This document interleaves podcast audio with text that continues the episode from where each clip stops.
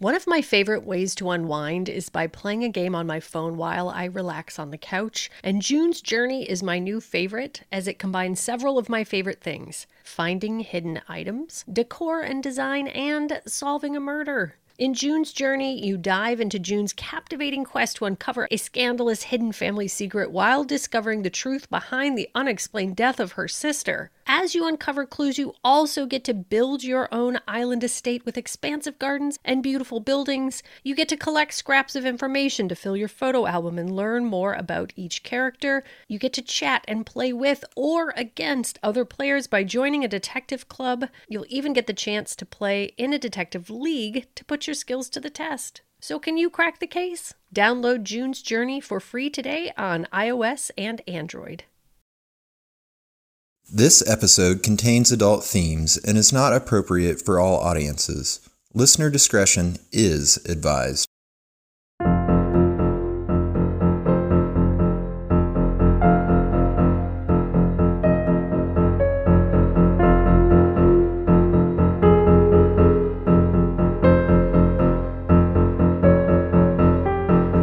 Hello, the world.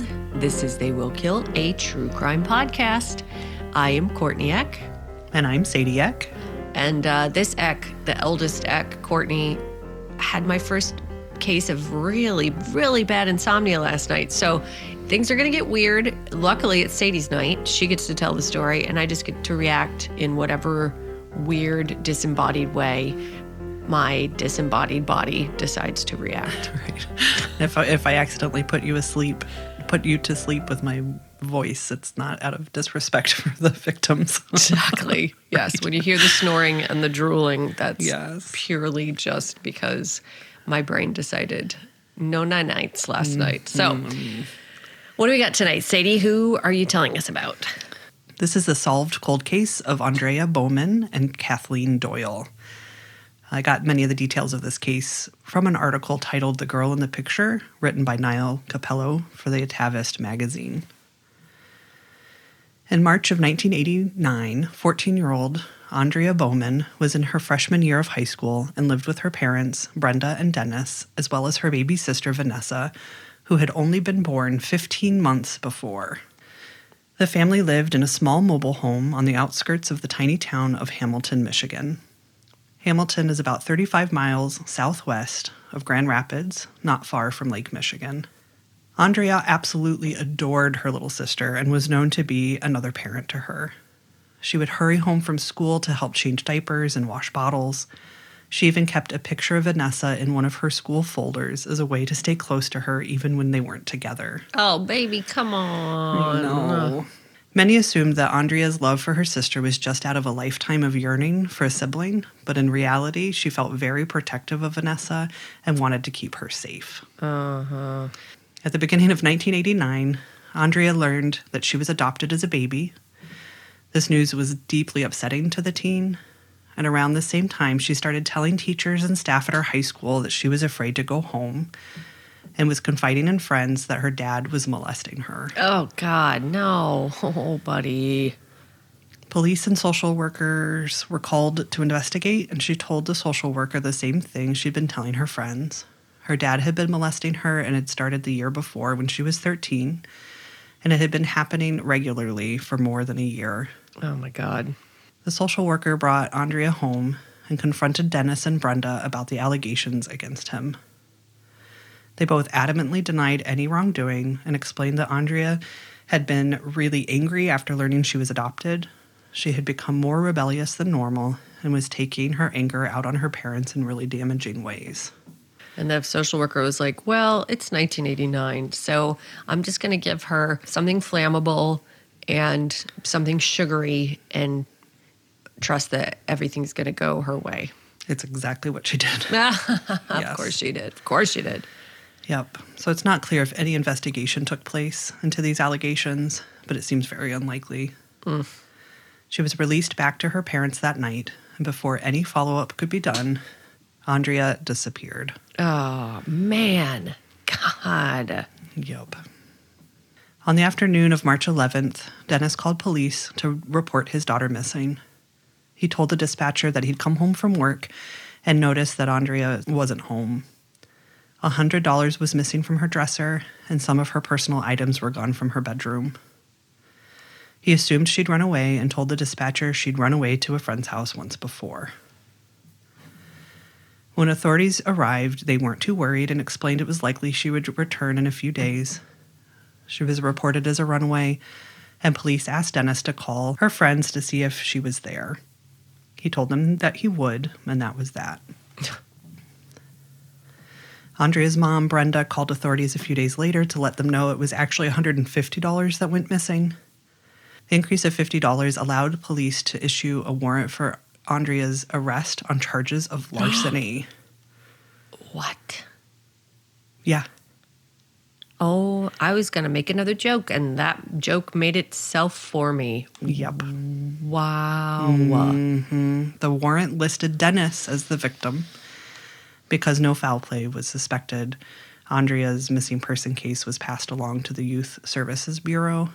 And other than a few calls from Brenda with tips from people in town, no real investigation into her whereabouts was started. Oh, oh my God. I almost just made my own self pass out from holding my breath so hard. Mm-hmm.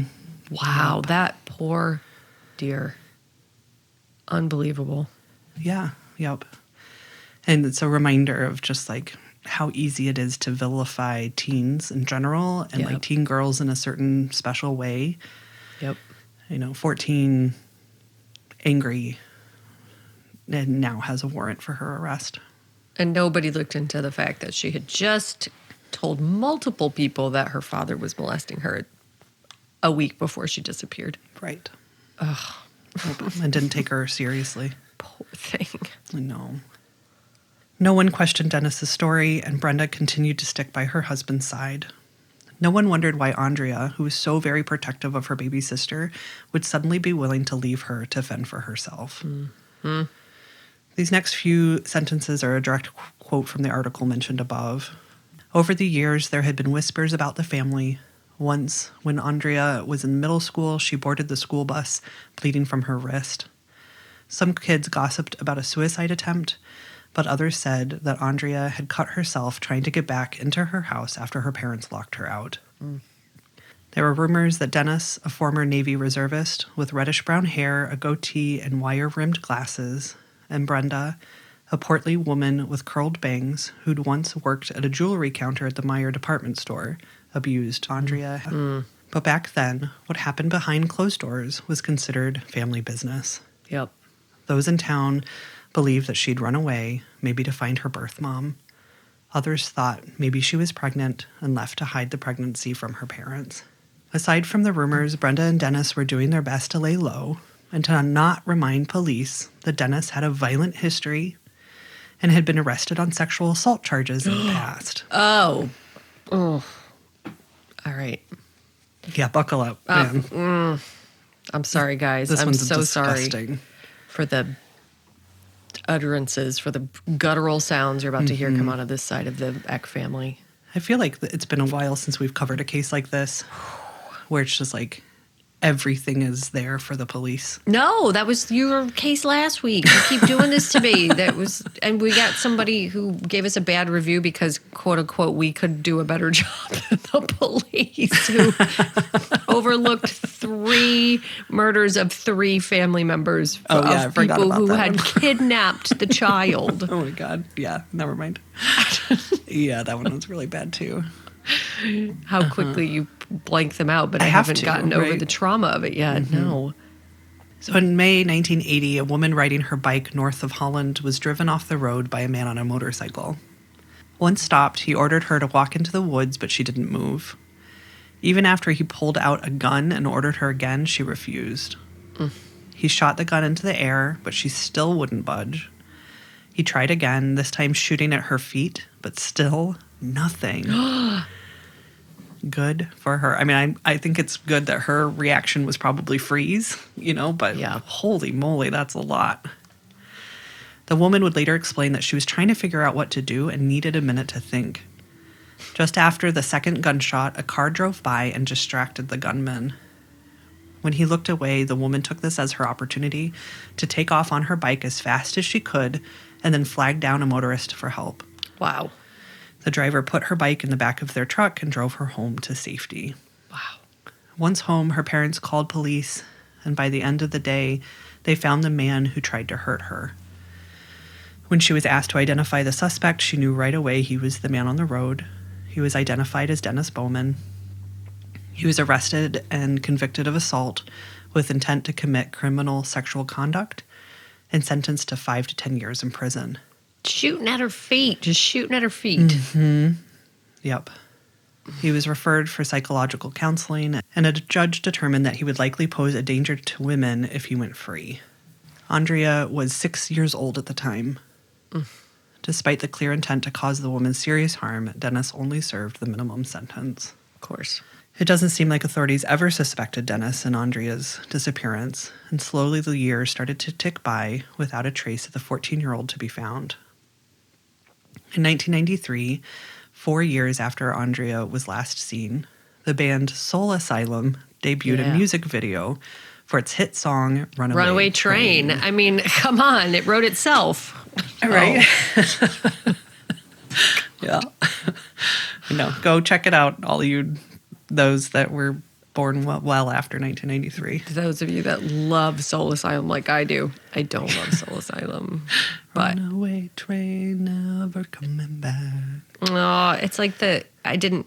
I, I did not know that that song was about this case. I'm assuming that's what you're about to say. Well, no, not to bring up necessarily, Soul- but- you just wanted No. to bring up Soul Asylum real quick.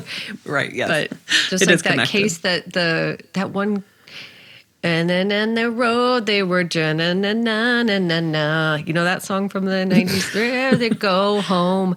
Da, da. It's like Uh, about the, the older back. couple that drove off and died, and it's like the craziest true crime story. And these people just wrote this bebop and bop song about this horrible death of this elderly couple or like disappearance. Anyway, Yeah. I was or like, that wow, did they all- about the abortion? No. Uh, we were barely freshmen. Was that what that yeah. was? Yeah. No. trauma, trauma in the '90s, as, as if the '90s weren't traumatic enough. Soul Asylum and everybody out there. Just bringing it bringing it to the forefront. Yeah. All right. So, what do you want to say about Soul Asylum? So the video featured images and names of missing kids across America. nice, nice. Soul Asylum. Good job. Yeah. There were multiple versions of the video, and the band would play them during live performances. In one of these videos, Aundria's picture was featured. At least someone seemed to care about the teen. 20 years after the videos were made, the director would say that more than two dozen kids were found because of the work they did. Isn't that amazing? Oh my God. I, oh, chills nation. Yes. Wow. Yes. Like, why don't we all just all concert people, all artists do this? Like, just, Seriously. you know? It's a new I mean, luckily carton. now we have social media and things. It's easier, probably easier ways to get missing people out there, but really smart in the early 90s. That's incredible. Yeah. But sadly, Aundria wasn't one of them. Mm. So Dennis was arrested again in 1998, 10 years after Aundria went missing. This time, police were responding to an alarm set off at a mobile home. The owner of the trailer had reported so many break ins that the department decided to set up a security system to see if they could catch the person breaking in. Wow. When the officer arrived, he found Dennis leaving out of the back door of the trailer. When he was questioned, Dennis told the deputy that he was temporarily staying with the woman. The officer let Dennis go. But when they talked to the woman and she said that Dennis was lying, they caught back up with him. This time he told police that he'd only gone into the home to use the bathroom. He had worked with the woman in the past, and his daughter Vanessa had sold Girl Scout cookies to her, so he knew where she lived. He didn't think she would mind if he popped in real quick to use her facilities. L O L. That is mm-hmm. just fine. That is just fine with all women of America Yeah, not a big deal. and men and everyone. Nope. Dennis gave police permission to search his house, where they found a duffel bag with women's underwear inside. Those mm-hmm. underwear would later be identified as belonging to the woman. Inside the bag was also a short barreled shotgun, a black sweatshirt, and a mask. Ugh. Dennis was arrested and eventually pleaded guilty to one count of breaking and entering. His prior conviction, and the fact that police believed Dennis had been responsible for all the previous break ins to the woman's house were never mentioned to the judge. What? Instead, Dennis's lawyers, quote, presented letters written on his client's behalf by various people the counselor who ran Dennis's sex offender group treatment program, the principal of Vanessa's elementary school, Dennis's boss, and a congregant at Christ Memorial Church who noted that Dennis had taught Sunday school. Forget, sorry, got a little angry there for a minute. Who noted that Dennis had taught Sunday school for kindergarteners for the past six years. The court also received a letter from Brenda, who defended her husband, and from Dennis himself, who wrote of his behavior, quote, Sometimes we don't realize a problem until it confronts us face to face. Oh my God, what a creep. Dennis described himself as happily married for 28 years. He said that he had two daughters, one 25 and the other 11. He didn't mention that the older one had been missing for more than a decade. Vomit. Also, how did these people adopt her? It is so hard to adopt children. Yeah, not in the 80s. Or when, no, she was born even like the 70s. Still. Still. Yeah. How did they just adopted her regular or did they quote unquote like wink wink adopt her off the side of a fucking road? Well, I think they adopted her regular, but I think we'll get more into that. Okay, good. Because it's not, it's very hard to adopt. Yes. Yeah. And they're like, because of this case, it is now really hard to adopt. But mm-hmm. before that, you could just get any old baby anywhere, no mm-hmm. problem. So Dennis was given a slap on the wrist and was free to live his life. He had a shotgun in that duffel bag, in that murder duffel bag. No, listen, if you get caught with uh, masks and ladies' underwears and guns and shit, that is automatic, like minimum 10 years, in my opinion. I don't even care Yes. if it's a coincidence or No. it belongs to your children. Just just don't carry those things around just together. in case. Right. You know? No, and it was so bad. He broke in so many times that they the police gave this lady a security system. It wasn't just not a big deal. She just was luckily like never home apparently. Thank God. Yeah. So the years continued to pass and still no leads. Sorry, I'm gonna take another drink. While you do that, uh, the song is F- Fastball, is the name of the band. The Way, by the way. Oh, Just I'll so have to people- listen to it. I'll pull up a little snippet of it for you really quick. We'll do a quick. Uh, everyone, grab a drink of water while Courtney plays uh, just enough of the fastball song "The Way" to not get sued. I I do not have the rights to this song. oh my God. Yeah. Now you know what I'm talking about. Yes.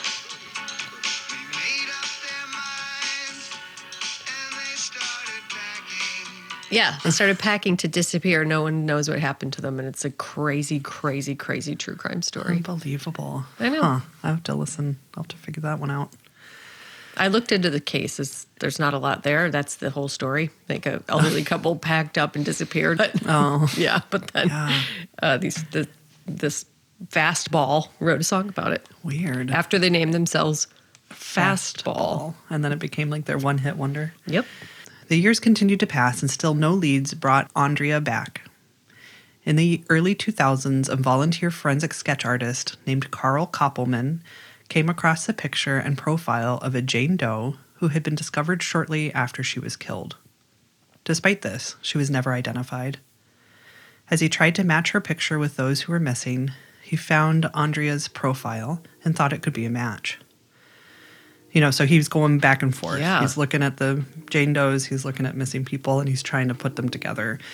Uh, he was like one of the first people who had the idea to try to recreate sketches of Jane Does, even if they were badly decomposed or Love this guy. Mm-hmm. Love. Yes, so he really like he is a there was in the article that I I used a lot. There was a lot of details about him, and he just seems like a little gem. An accountant lives with his mom, Ugh. doing volunteer work, like changing people's lives. Oh just God. a really really good guy. So Jane Doe, who died in 1999, was suspected to be 18 to 25 years old, which matched Aundria's age. Jane Doe had also been found directly across the lake from Lake Michigan, hmm. from where Aundria went missing. It was entirely possible that Aundria had run away to Chicago only to be murdered 10 years later. The two cases were close enough that he brought the comparison to the police. Police then decided to investigate, but to do this, they would need DNA for comparison. Mm. This meant they would have to track down Aundria's biological mother. So, Aundria's birth mom was a woman named Kathy. And Kathy was the oldest of six children, born from three different men. Her stepfather was in the Navy, and the family moved seven times before she started the seventh grade. Oof. As the oldest, Kathy was expected to take care of her younger siblings and was not taken care of or protected by her parents. She was molested for the first time at age 10 and then raped by a teen boy at age 12. In 1972, when she was 14, she knew she had to escape her life, so she packed a bag and left. She hitchhiked to Tennessee and stayed with a friend for a few days and then went to the Greyhound station. She didn't know where she was headed until she saw someone wearing a colorful bead, plastic bead necklace. They told her they were headed to the best party in the country, Yeah, baby. Mardi Gras in New Orleans, Louisiana. So Kathy thought this sounded great and hopped on a bus to Louisiana. Once there, she found a large community of other runaway teens who helped each other find jobs, places to crash, and food to eat. This allowed all of them to stay off the streets. Soon, Kathy met a 19 year old man named Randy. They fell in love and moved in together. They even got jobs at the same place working for a circus sideshow. A few months later, the pair went to South Carolina, where it was legal for a minor to get married with parental permission. Kathy's mom was happy to be done with the responsibility of her oldest daughter and signed the paperwork eagerly. Less than a year later, Kathy learned that she was pregnant. She was not yet 16 years old. Oof. She was determined to be a good mom and provide for her child despite her young age. On June 23, 1974, Kathy gave birth to a healthy girl who she named Alexis. Unfortunately, Kathy's marriage quickly fell apart after the baby was born. And when Kathy caught her husband cheating on her, it was the final straw and she left. Wanting to keep her daughter safe, she did the only thing she thought she could do, which was go home to Virginia. Alexis was five months old and was a sweet, chubby baby. Kathy said for the entire five day bus trip back to Virginia, Alexis didn't cry, and everyone commented on what a good baby she was. Kathy felt a boost of confidence during the trip, feeling sure she could manage life as a single mom, but that confidence would quickly fade when she knocked on her mother's door. When her mom answered the door, Kathy said she looked them up and down with a face full of judgment. Kathy learned that her mom had been diagnosed with breast cancer and had been given only a few years to live. Kathy's mom made it very clear that she expected Kathy to give up her own baby for adoption so that she could care for her as she was dying and then oh her siblings until they were grown. Wow. Yep. One day soon after they arrived home, Kathy's mom pointed out that Kathy had run out of formula and had no money to buy more. She asked Kathy, quote, How are you going to take care of this kid? This caused tremendous doubt for Kathy, who only wanted what was best for her daughter. How heartbreaking. I know, five months old. No. This is not a tiny little baby. I mean, not that it matters, but like, ugh, so sad. So sad. Well, and your grandma, you've got a couple years left. Enjoy your grandchild. Mm-hmm. Nope, it wasn't about any of them ever. So soon after arriving back to Virginia, Kathy agreed to give baby Alexis up for adoption. Kathy's mom took care of the adoption arrangements, and Alexis was adopted through Catholic charities. Devastated and alone, Kathy couldn't stay in Virginia to help her mom. She soon left on her own again to start a new life, but she missed her daughter every day. The only thing keeping her going was the thought that Alexis was living a great life with a loving family. Kathy eventually went to nursing school and met a nice man who became her husband. They never started a family of their own, and Kathy hoped one day she would be reunited with her daughter. That is sad beyond the saddest thing I've ever heard. I know, To find out what happened. I know. Her hopes and dreams would be crushed in 2010 when Kathy received a letter from a social worker explaining that Alexis, who had been given the new name of Aundria, had disappeared from her adoptive home in Michigan in 1989. The letter told her they suspected that Aundria might be a Jane Doe found dead in Wisconsin, and they needed a sample of Kathy's DNA for comparison. The details were sparse, and Kathy was desperate to know more about what happened. She also couldn't get over the fact that Aundria had disappeared at 14, the same age Kathy had been when she ran away from home. Oh my God. As Kathy dug to find out more about her daughter's life, she learned that as a baby, Alexis ended up in Virginia's Department of Social Services. When putting the baby up for adoption, Kathy's mother had reported that she was born with fetal alcohol syndrome and that Kathy had taken LSD during the pregnancy. Oh my God. Yep. According to Kathy, both of these were lies. hmm So you've got like a five, six month old baby Yeah. with apparent fetal alcohol syndrome. So Yep. yeah, she was Yep. a- adopted like through the right channels, but Yeah. wasn't probably the easiest baby to adopt. Mm, so, So then the Bowmans came along. dipshit and ding along show up and they're like, we want a baby. And they're like, we got just the one. Kathy decided to start a Facebook page to help find her daughter while they waited for DNA results to come back. It was through Facebook that Kathy met Carl, the forensic sketch artist. The two started working together to learn more about Aundria's past. Kathy also got in touch with a quote retired Michigan detective familiar with her case. When she talked to him, the first thing he said to Kathy was, quote, they botched this case from the beginning. Ah, man, tears in my eyes. Are, I don't think I'm going to make it through this one. Sadie Ray. No, no, I wasn't prepared for your lack of sleep either. like on a good day, you wouldn't be able to handle this one. So Kathy started to hear rumors about Dennis and his criminal past. She decided to submit a Freedom of Information Act request for Den- Dennis's criminal record and learned about his two previous convictions. So, like in the matter of, I don't know how long it took. Maybe let's say give her a month, two months, Yep. three months. I don't know how long the the requests take to process, but she already did more than the police ever did Yep. in decades of time to research her case. For a vulnerable child who had already accused her father of molesting her. Yeah, her her her father who already had sex, A like he shouldn't have been able to be around charges. her Yeah. anyway. Yeah, shouldn't have been able to adopt a vulnerable child No. because he's a sex criminal. Yep. So she said after learning what he'd been caught doing to other women, she was certain that he'd killed Aundria. When the DNA results came back in 2013, it confirmed Kathy's hunch when her DNA did not match the DNA belonging to Jane Doe. Mm. She was someone else's daughter, but not hers. Wow. And that Jane Doe ended up being identified later as Peggy Lynn Johnson, who was a 23 year old woman with developmental delays who died after enduring several weeks or months of extreme neglect and physical abuse. Oh, God. Yeah. The woman, Linda La Roche, was eventually convicted of her murder. Peggy had worked for Linda as a nanny, and Linda started beating Peggy and hold, withholding food from her until she died. Oh, no. Yeah, really Sophie nasty. Leonet scenario. Yes. Yes. Yep. So Kathy decided to be very vocal about her suspicions and once again went to Facebook to tell Aundria's story and to talk about Dennis's criminal history.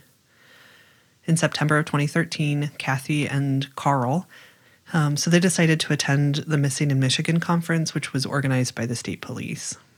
The f- conference starts with group therapy sessions for family members who have loved ones that are missing. Kathy said as she looked around the circle, she saw two familiar faces. Both Aundria's mom, Brenda, and her little sister, Vanessa, were sitting in the circle with her. What? Yeah. Yeah. What? I did not expect that. I know, I know. Yeah. So Brenda and Vanessa also recognized Kathy. The resemblance to Aundria was unmistakable, and they had been paying attention to Kathy's Facebook page and the things that she was saying about Dennis. So Brenda tried to talk to the group, but Kathy was too mad at Brenda for not protecting her daughter. She said she couldn't help but yell at Brenda, saying, quote, Tell them the truth, Brenda. Tell them about your husband. wow. Yep. When they had a chance to talk later, Brenda tried to explain that she and Dennis had fully cooperated with police and she had never stopped looking for Aundria. She showed them a binder she kept with her full of tips and other information. Carl believed that Brenda seemed sad and worried for Aundria and was desperate to know what happened to her, but this wasn't good enough for Kathy, who was still furious, and she lashed out at Brenda again. This time, Vanessa tried to step in to protect her mom and had to be held back by another conference attendee. After this outburst, the women avoided each other and didn't talk again. I don't blame her. I want to outburst on her myself. Right? I know. And again, like the part of me that wants everything to just like be okay and you know, like I wish that instead Brenda could have been like, I'm so sorry. Yeah. Dennis is a piece of shit. You know, but at this point Brenda is still married and with Dennis. You know, so of course they're gonna Kathy's gonna want to beat her up. Yeah. Right? Well, Like- and Brenda needs to get her head out of her ass and realize that her husband's a fucking sex criminal and Yeah. abused their daughter and then killed her. Right. Yes. I'm sorry. I'm sorry that, that your husband sucks, but he does. Just accept it and Yeah. Yep. help your daughter. Yes. Please. To open up your binder and write on the page one, my husband is a sex criminal, confirmed. Mm-hmm. So, t- step two. like, Mm-hmm. God. I know. So when the conference was over, Kathy and Carl, who lived on separate coasts, decided to hire a private investigator who lived in Michigan to see what they might be able to find. They hired Jeffrey Floor, a former Michigan state trooper who'd helped solve a 1979 gang rape and murder that happened in Holland. He had connections in the area and quickly got to work. He was the one to first uncover the molestation allegations that Aundria had brought against her dad. It stayed quiet for decades. He also learned that Aundria had told many people about the abuse a few friends, and even their parents. She told one friend that her mom, Brenda, knew about the abuse but wouldn't do anything to stop it. Mm-hmm. Other than the first instance, no one stepped in to help. One mom later admitted after Aundria told her, she suggested that she just go to her youth pastor for guidance and prayer. Oh my God. Soon enough, Aundria was gone, and any chance to help her was over. Other potential victims of Dennis's came forward, claiming he might be the man who abused them. This included a woman who said she was abducted when she was six after a man asked her if she wanted to go see some puppies. He drove her to a rural area, stripped her naked, and was getting ready to rape her when he was scared off by barking dogs. She was forced to walk naked and barefoot to find help, her attacker was never found. When she later came across Kathy's Facebook page and saw the picture of Dennis, she knew that was the man who attacked her. Unfortunately, the statute of limitations had passed and there was nothing that could be done for her. Mm. Despite Kathy's certainty that Dennis had killed Aundria, there still wasn't any evidence. By 2017, she and Carl did all they felt they could do, and police still didn't have enough for an arrest. Two years passed until all of a sudden, Dennis Bowman was arrested. Hmm. Yeah. When Kathy learned the news, she said she was certain authorities had finally found enough evidence for her daughter's murder. But much to her surprise, his arrest had nothing to do. Oh, how shocking! I'm so shocked that that's gonna, that's those words are coming out of your mouth, Sadie. I'm so surprised that he I know, right? didn't he victimize somebody else? Let me guess, he victimized somebody else, and they finally were able to catch him because he did a bad enough thing to a living Not, person. not even that. Oh, no, come not on. even that. Like, he had some oil leaking out of his trailer for too long. Right. and- oh yeah. my god! No, mm-mm, nope. Instead, he was arrested and charged with the first degree murder of a woman named mm. Kathleen Doyle. Oh. she was murdered in 1980. Oh my god! Nine years before Aundria disappeared, Oh my god! and more than 800 miles away in Norfolk, Virginia. At the time of her murder, Kathy was 25 years old and newly married. Her husband was in the Navy and had just been deployed overseas. She was living alone and working on becoming a writer, excited for the future ahead. It took two days before her body was found. Kathy had been stripped, gagged, raped, stabbed, and then strangled with an electrical cord. Semen was found on her body and collected as evidence, but at the time, DNA wasn't much of a thing, and her case went cold. Oh, I am. I can't. No. Ooh. Police always suspected her killer was a stranger to her, someone who saw an opportunity and took it. It wouldn't be until much later, in 2019, that our BFFs from Parabon Nanolabs Yep. would be able to use the DNA found at the scene to narrow down a list of suspects based on genealogy DNA. They had a list of 30 possible suspects, which police would then have to go through one by one and rule out. It makes me think about the other case where they like narrowed it down to a single person and how rare that must be. Yeah. You know, like if you have a big enough family tree, it would Yeah. be harder to do.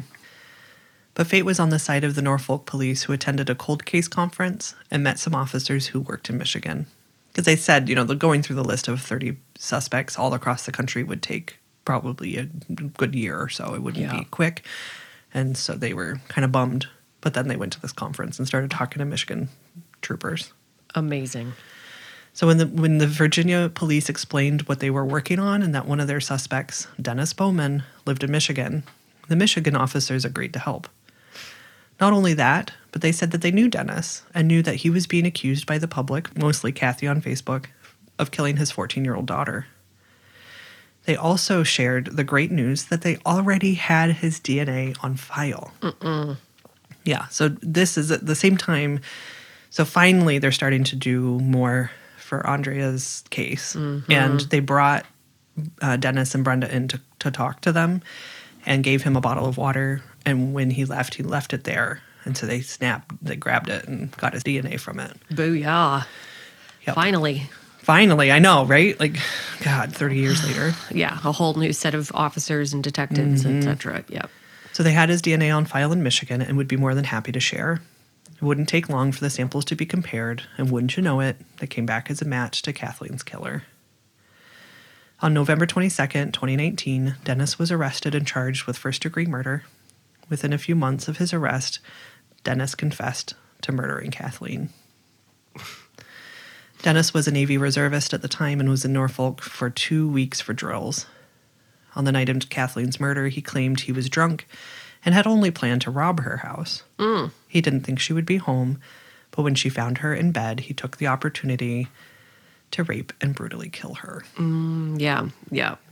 Yeah. I only planned to traumatize her a tiny little bit, but since I had my mask, my ropes, my My shotgun, my, all my equipment panty duffel with bag. me, yeah, mm-hmm. just decided to go ahead and utilize it. Yep.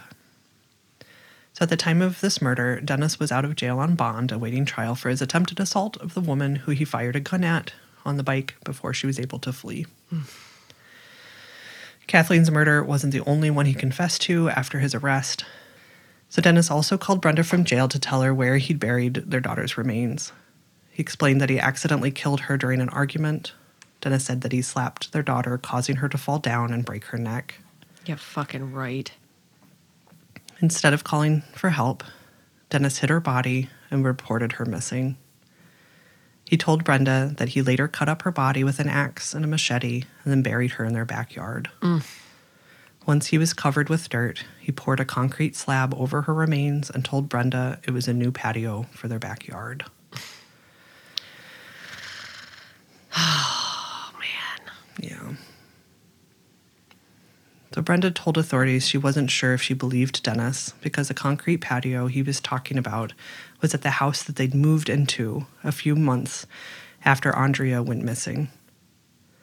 If he was telling the truth, it meant that he moved her remains to their new home and buried her in the yard they then lived in for another 30 years. Well, listen, Brenda, if there's one thing we've established about you, it's that you are very much in denial of your husband's actions on Right. every possible level. Yeah. Yeah. So Brenda couldn't believe he would have done this to her.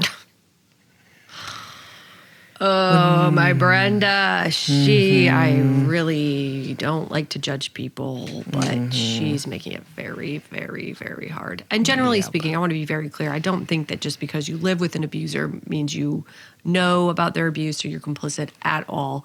Generally, I think it's the opposite. But her own daughter told her, and she didn't do anything about it. She knew. Yep.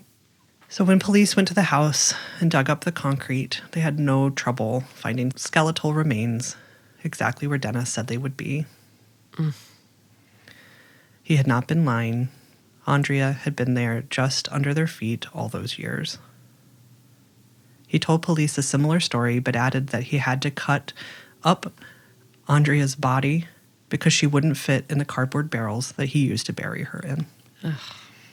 Not because he enjoyed it, but because practicality's sake. Because Right. I would you can't get love- a bigger I- container. Yeah, and I would love to know how many people have actually died of the old I hit her and she fell down and broke her neck story. Mm-hmm. You know, I know that mm-hmm. people, I mean, a kid on my beach before I moved here punched another kid square in the nose and killed him like instantly, mm-hmm. you know, just punched him right in the brain basically and killed him. So I know that it is a thing that can happen, but I'm I don't think it happens. Well, and if it happened as often as killers claim it happens, like lots more people would be dying from falling down. Well, very conveniently, it's killers who accidentally, quote unquote, kill mm-hmm. people by hitting them and breaking their neck, just Right. snapping it right in half. accidentally. Yeah.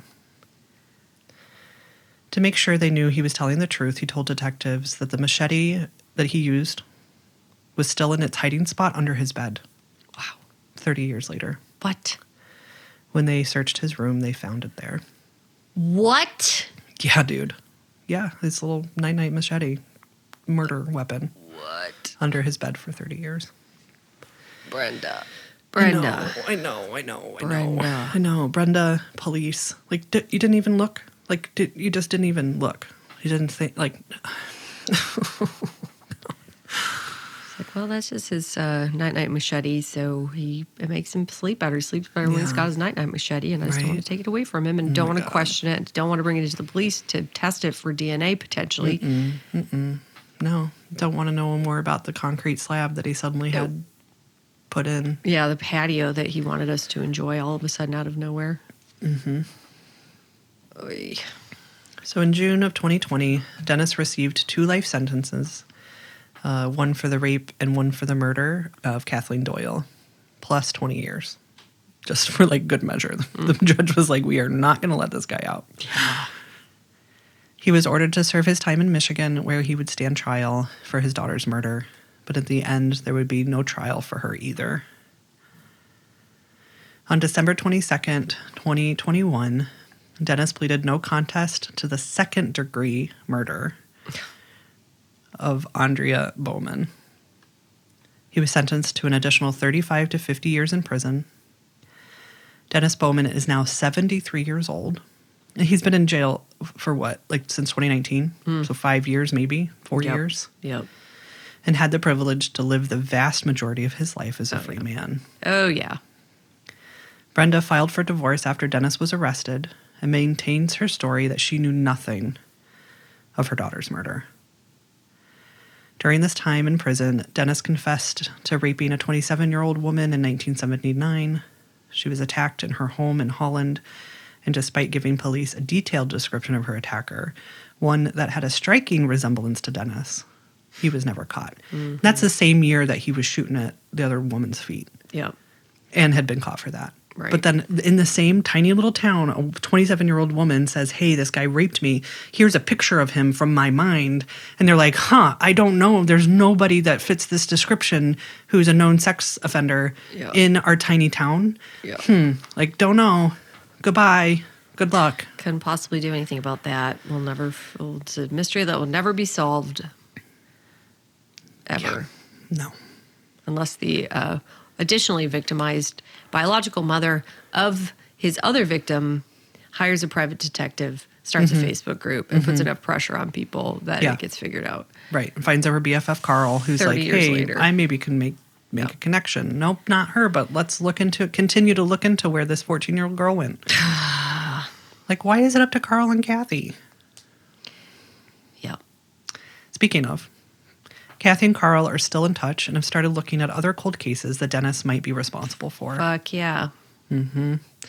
From the article written uh, about the Soul Asylum music video. Yep. Quote In 1977, Deborah Polinsky, a 20 year old Holland woman, another Holland woman, was killed in what one newspaper called a quote, sex slaying. After Polinsky failed to show up for work, a colleague found her stripped, sexually assaulted, and stabbed to death in her home, with her German Shepherd standing guard over her body. Oh my God. In 1970, Shelley Speet Mills, a 19 year old newlywed, was stabbed to death in her apartment in Grand Rapids, 30 miles northeast of Holland. Mills's mother, who'd driven to the city to take her daughter to lunch, found her body. Around the same time of the six year old's abduction, there was a series of similar incidents. A 13 year old girl was nearly pulled off a Holland street by a stranger. A nine year old girl on a bike was stopped by a man who opened his car door and asked repeatedly if she wanted to get ice cream. And several weeks after the six year old was taken, two siblings, aged nine and seven, were walking near their elementary school when they encountered a man they later estimated to be in his 30s. The suspect, who was driving a truck and wearing blue jeans and a blue winter jacket, offered the children money, then chased them on foot when they refused to get in his vehicle. Oh, God. The siblings later described the truck as shiny and red. The abducted six year old had described her abductor's vehicle similarly a red truck with a white cab. A photo of a truck Bowman once drove, provided to Kathy and Carl by Bowman's sister in law, matched that description. Yep. No one's surprised. So hopefully more cases will be connected to Dennis.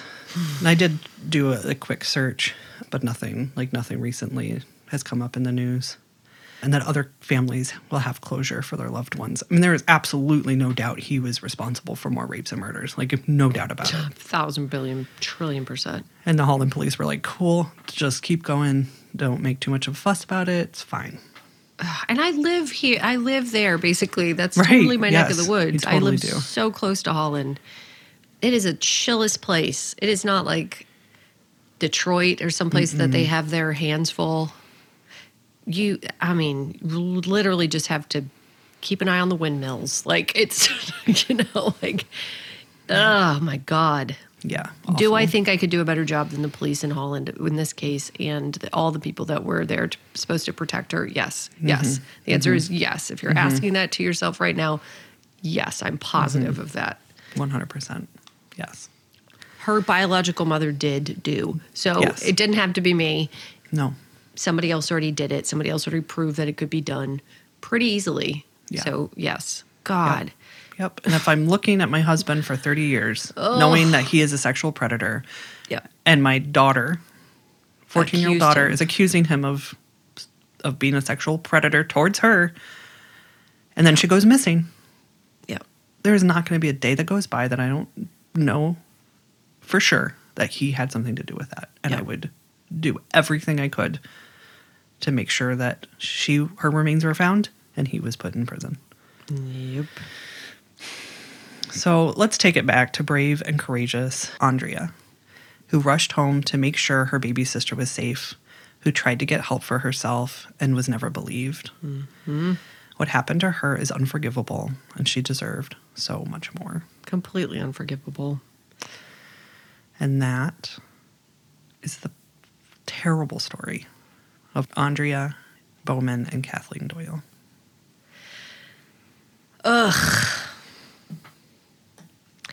Yeah, I don't know what to do with information like that, but that is a very good story, and I'm so uh, glad somebody fucking did something for her, protected her at some point in her life. Her poor mom, her poor mother. Yep. I can't. I just can't imagine the like horrendous feeling of thinking that you did the right thing for your daughter, and being convinced that you were not the person who should be caring for her, and then you give her up at five months old, and then you find out that she was adopted to a full predator who then murdered her brutally and buried her under a fucking patio. Mm. like that. Yeah Yeah. it's like if there's any upside to adoption it's like the feeling that that the child is being better cared for than you would be able to do that and then like to have that taken from you Ugh. i'm Yeah. thank god for parabon nanolabs I know. I know. God. I mean, it's life changing. They're changing the history of crimes. You know, it's just Yeah. like, oh man. But it's. Uh, I mean, I guess the good news is that these things can happen quicker now. Like we have the DNA technology, and we don't have to wait thirty years to can you know to find the connections. Yep. And so hopefully less people will get away with murder. for so long. But it's just like, why? Why? Why did he just get to be free? Yeah, I, I mean, I like I'm t- I'm very tired, so I don't want to uh, go down too much of a, ra- of a rabbit hole. But I just feel like now we live in a time where you could just just say I didn't do something that pe- uh, billions of people saw you do, and you get away with it. So I don't want to be totally defeatist and negative because that's not really how I feel in general. But yeah, when I couldn't sleep last night, I laid there and thought of a lot of ways the system is failing right now, currently, mm-hmm. actively, and massively. The, nobody wants what's going on, with the exception of very few people at the top of these corporations who are grabbing cash like insane mm-hmm. motherfuckers right now, right? Like, Yeah. It's such a cash grab, you guys. I work with major, major TV networks, and I'm not going to get into it, but it's bad. It's bad. Like the mm-hmm. things, the way that these companies are squeezing every single tiny cent out of their employees and their vendors and their everyone. It's mm-hmm. not good. So they know, you know, they know that their time is limited. This things are not sustainable. Companies are not being built to be to like last. They're being built to make as much money as quickly as possible and then fail. It's I, mm-hmm. anyway. Yeah. So the good news is they know that, we know that, and they know that their time is limited, and that's why these things are happening. So Yes. that makes me feel positive and hopeful Yeah. because I they they they're they're rapidly in the v- rapidly shrinking minority, and um, so we just have to like stay strong in the meantime. Yeah. But it Well, was- sucks right now.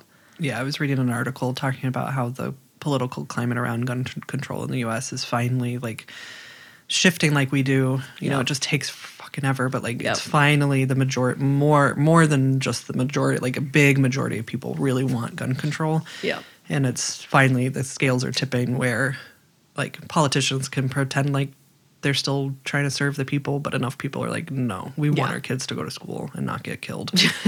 Well, yeah. Um, that they're gonna have to- Even really conservative people. It's part of the reason that the Dems barely lost the House in the midterms. Yeah. Yes. Yeah. You know, and it's just Yep. oh, I hate it. Oh, but Yeah. I agree. I think it's just it's hard to live through it, and it's hard to not know what's going to happen. Um, and it's hard to send your kids to school here in America. you Big know, time. And right now, but I do believe that we're just we've got to keep fighting the good fight. Yeah. I was hanging out with some Aussies this weekend at the Overlook Film Festival. They made a brilliant, brilliant horror movie called Late Night with the Devil. Once it gets distribution, everybody check it out and watch it. You're going to hear about it. It was incredibly good, but we're talking about Australian horror, and I was like, "Yeah, you guys fucked us up, man. Like Wolf Creek, Snowtown, like your horror is the horror. Like we know the oh, that's Adelaide. That apparently it all comes out of Adelaide, but Like the Uh, fucked up, the most scary. well, and he so he was like, you know, and I was saying my friends went on their honeymoon to the to the outback and how we're all like, yeah, you're gonna get Wolf Creek. Don't do it. And like legitimately, it legitimately freaks me out. He's like, that is it's just so funny because it's not a threat. You know, Australians are not afraid of the outback. It's not. you know.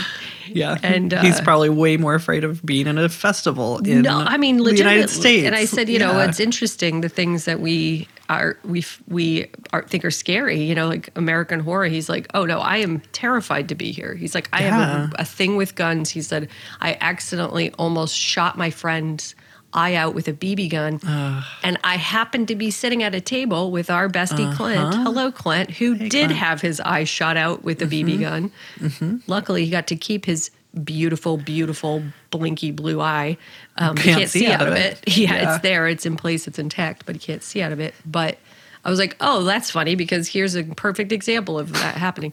But yeah, he said um, he was in Austin at South by Southwest, and he's like, I don't like it. I don't like open carry. I don't like No. guns. It's really scary. And so we had a long awful. conversation about how it's a very interesting time to live in the United States. Mm-hmm. Yeah, no, people open carry around here all the time, and oh, like Oh, yeah. being at the playground and looking up. You know, I'll be sitting on the ground with my kids and see this dude walking by with a handgun on his hip. I'm like, I just don't. Yeah. We don't need that. I was in- take your guns out of my parks, please. I was in Aldi the other day, and this guy comes in like fully strapped with mm. t- holsters on either side of his hips with like Glocks, you know, in Aldi. Just Well, and- two of them, like he's Oh having a duel in Aldi. It's like, Well, and the wow. fact that that doesn't cause panic, yeah, right? Like, Yes. how do you know that he isn't going to just come in there and shoot up the store? yeah, Like, it's not okay. Put your guns away. Go put them in the not the ocean because we don't want to hurt the whales. But like, please. Well, yeah, and Oh. I've said this before. Like we grew up in a gun family, so I'm less afraid of guns than most people. But the ARs are anyway. Yeah, Mm-hmm. Yeah. it's. Awful. Did you see the TikTok where the kid was like, "This is what you all sound like." This is like every conversation on Twitter. I did. Yeah. Yes. Yes. Do you even know what it stands for? Don't think it's the name. The name's not the issue. no. God. Maybe not the one that destroys children. Maybe we could just ban the one that destroys children. Yeah. But it's my favorite one. right? No. Oh my god. Anyway, um, real quick, hard turn into something that I watched over the weekend that I'm going to assign you to watch because it was absolutely bizarre. It's probably the worst documentary I've ever seen. And I need to talk about it because Like in a good so way strange. No, or bad? Okay. no. And then I looked on IMDb and all the reviews are like WTF. And then I tried to find articles writing about it, reviewing it. There are none, which is very strange. But Jared from Subway, guys, the Jared from Subway documentary Oh, okay. I've series. seen- It's a series. yes. What the fuck? Is it terrible?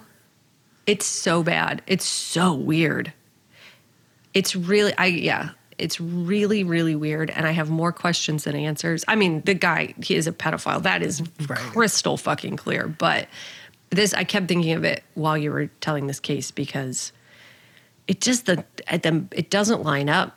Like the, this woman had, according to her, and she's a huge character in the documentary, been quote unquote working with the FBI for like a decade to try to catch him and had been recording him, recording these conversations with him for several, several years. And it's not how he got caught. It's weird. So uh, I don't know what to believe as far as like her involvement and how it all really went down. But it does seem like we had information about Jared from Subway for a very long time and nobody really did anything with it. And that's, and this woman's involvement is I, I'm very skeptical. I don't really get it, and I don't really believe her, and I don't. Yeah, it's weird, and it's weird that she's such a central character.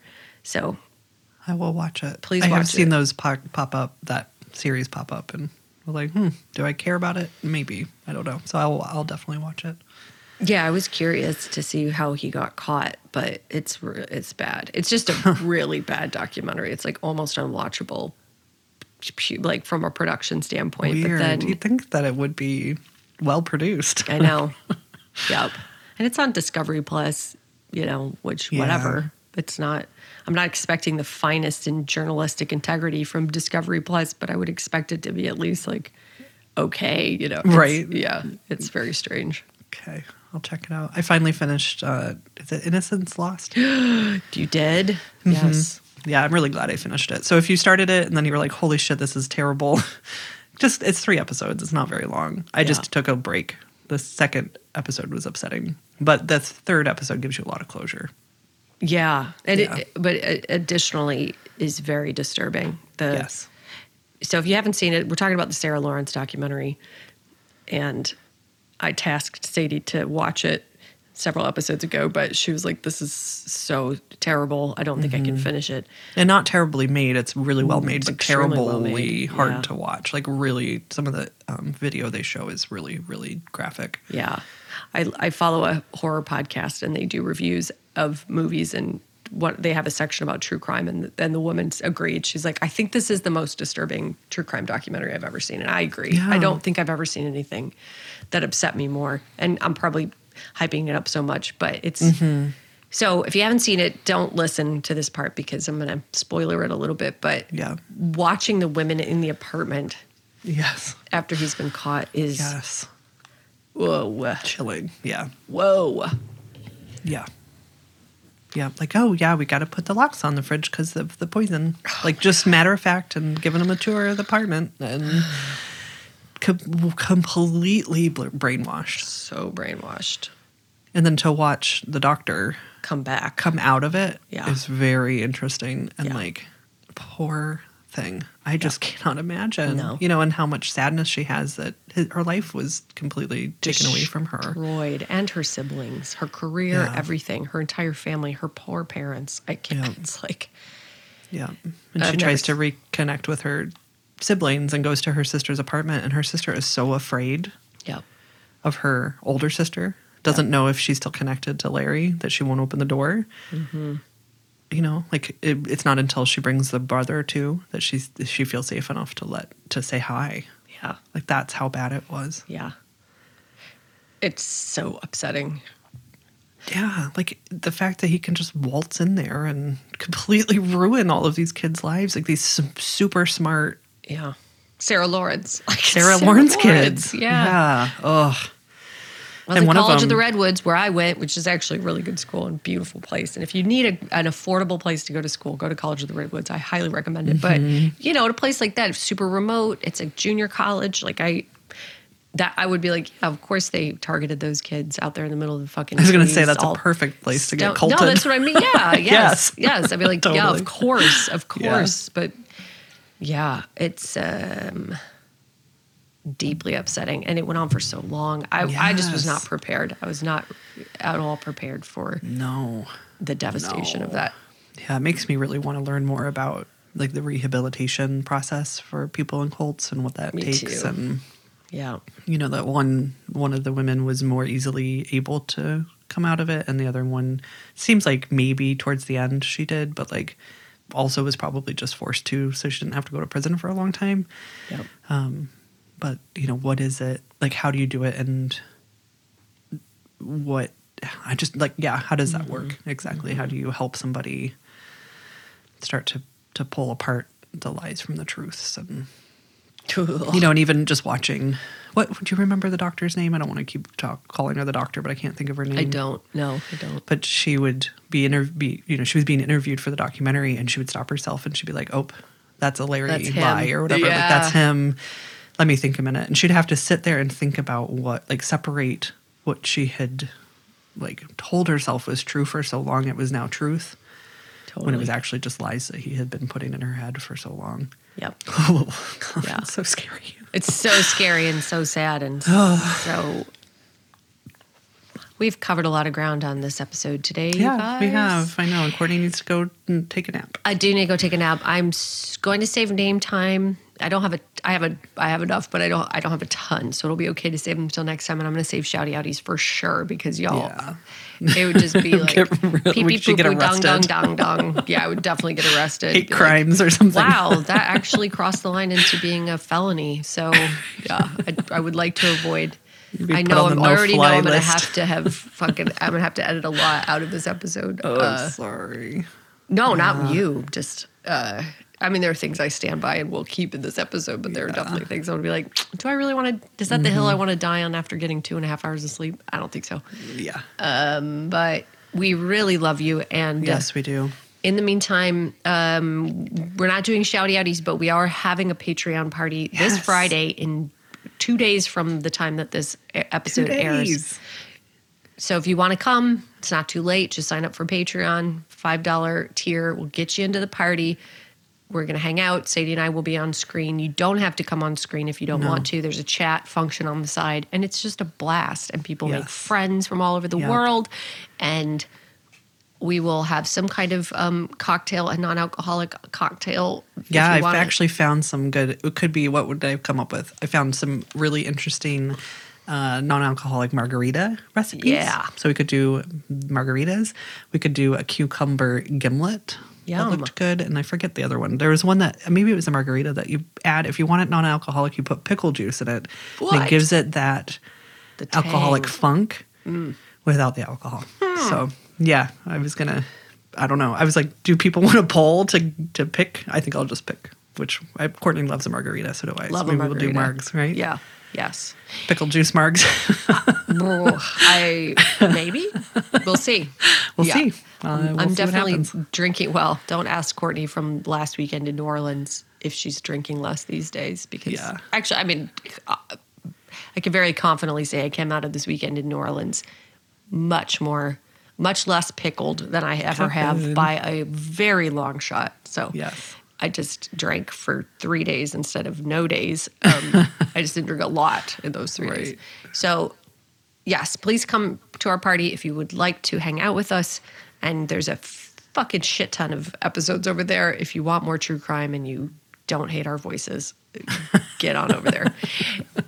You can also hang out with us on Instagram, TikTok, Facebook, or YouTube at They Will Kill. You can go to our website, theywillkill.com, and you can always email us at theywillkillpodcast at gmail.com. Yes, you can rate and review and subscribe to us also. Yes, please. Uh, Oh, and the one each- who uh, reviewed that, are you our honorary sister? You fucking, Yeah, yes, of of course, course, you dude. are. Of course Uh, you are. You have been given the, I think you said, have not been given the raise. You have been given the raise. Yes, everybody. We get it all the time. We we also feel like you are all our sisters and brothers and Very anybody, so. like family members, Yep. for sure. So Yep. don't even worry about it. Yeah, you have found your people. Uh, thanks, AJ, who is an actual family member. Yep. Thank you for your Until we emancipate ourselves from you. any day now. it's coming down the pipe. uh, thanks for your music. Thank we you really appreciate so it. much. And remember, don't get insomnia, even though you can't control it. Oh, Go to sleep when you can. I will say I'm grateful just laying there like thinking thoughts and coming up with revelations and understanding things I need to do. So I tried to remain grateful. I was like, thank you for this insomnia so that I could solve some problems and dig deep into my deep unconscious, self-conscious, subconscious self while losing my mind at the same time. and then I got my Jabras. Sadie and I have these headphones Ooh, that yes. I they're probably going to like set on fire in our head because no one's ever heard of Jabra. It's not a Uh-huh. thing, right? But Mm-hmm. if you look up the best earbuds on the market, they are consistently rated in the top three, usually top the first. So I don't know where Jabras came from. I don't know anything about the Jabras, but Jabs. they are just they are a step below audiophile quality. So if you want some affordable, badass earbuds that make you kind of look like a dork but make music sound insane, get them. So I got the Jabras and I put on some Billie Eilish, and that's actually what helped me go to sleep ultimately. Good. There's a whole there's just a whole world that Phineas just pro is produced right on into those songs, you guys. You don't even know. No, you don't even know until you can hear it. You don't even know what beauty is lurking just below the surface of something even also beautiful. That's right. We love you guys. hey, we really love you. Thank you for being here. Thank you so much. We'll talk to you soon and uh, good night. And good night. Goodbye. Goodbye. Goodbye.